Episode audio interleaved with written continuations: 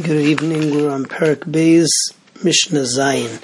And in yesterday's Mishnah, we talked about two women who were captured, and uh, one each one is not neman to say that um, that I'm tahar, that I wasn't violated, but each one is neman to say about her friend that she wasn't violated. In Mishnah Zayin, we have the shita of the Tanakama. Um, who uh, has a similar din, but as far as establishing that a uh, person is a Kohen. Uh, the halacha is that, let's say that uh, somebody does not have a cheskes kahuna, and someone comes and says that I'm a Kohen, um, thereby entitling himself to uh, eat truma, to do berchas kohanim, to get the aliyah for Kohen. So the halacha is, is that we don't believe him. Um, however, if uh, somebody else was made about him, you have two, one person um, outside of himself being made. So then that is uh, so we are so we so um, we do establish him as a Kohen. That's Mishnah Zayin, and we'll see other shitas in Mishnah Ches. Each one says that uh, I'm a Kohen. Einon nemonim. So they're not nemon. Ubizman shehein meidim ze al and but when each one is nemon about the other, so they are nemon. Um, and uh, the additional chiddush is, is, that not only is uh, one aid nemon, but we're not choshesh for gomlin that each one is doing the other one a favor. And uh, therefore, you can't believe any of the edus. We do believe the edus. All right. In Mishnah Ches, we have other shitas on this. Rabbi Yehuda comes and says that uh, it's not true that we're not mala uh, lekoin um, al pi aid echad in uh, the case where we had before.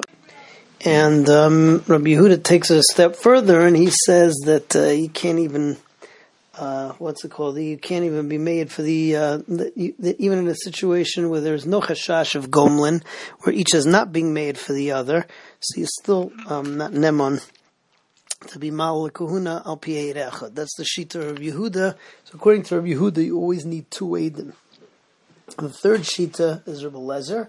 Rabbi Lezer agrees with the Tanakama, and uh, in some cases, and agrees with Rabbi Yehuda in some cases uh, Rabbi Lezer says that if there was were Orin, that there were two Adim that said that this person is not a Kohen, so then you require um, two Adim in order to be made that he's a Kohen, and um, that uh, what's it called? One aid is not going to suffice. However, if there were no Orin, so then one aid is sufficient. So that's the Shita of Rabbi Lezer.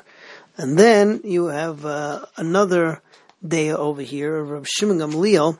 Rav Shimon Gamliel says is that you can be mal kahuna al echad, but he's talking about a different situation where he's um, he argues on he argues on Rabbi Lezer in the following scenario. Let's say that uh, there was no chazaka one way or the other. One aide comes and says that he's a Kohen. Two Adim come and are Ma'arer and say that he's not a Kohen and then then and then a second aid comes and says that he is a Kohen according to Rabbi Shimon Gamliel. So we believe uh, the Adim together, even though they didn't come at the same time, to establish him as a Kohen. So the halacha is like Rabbi Shimon Gamliel.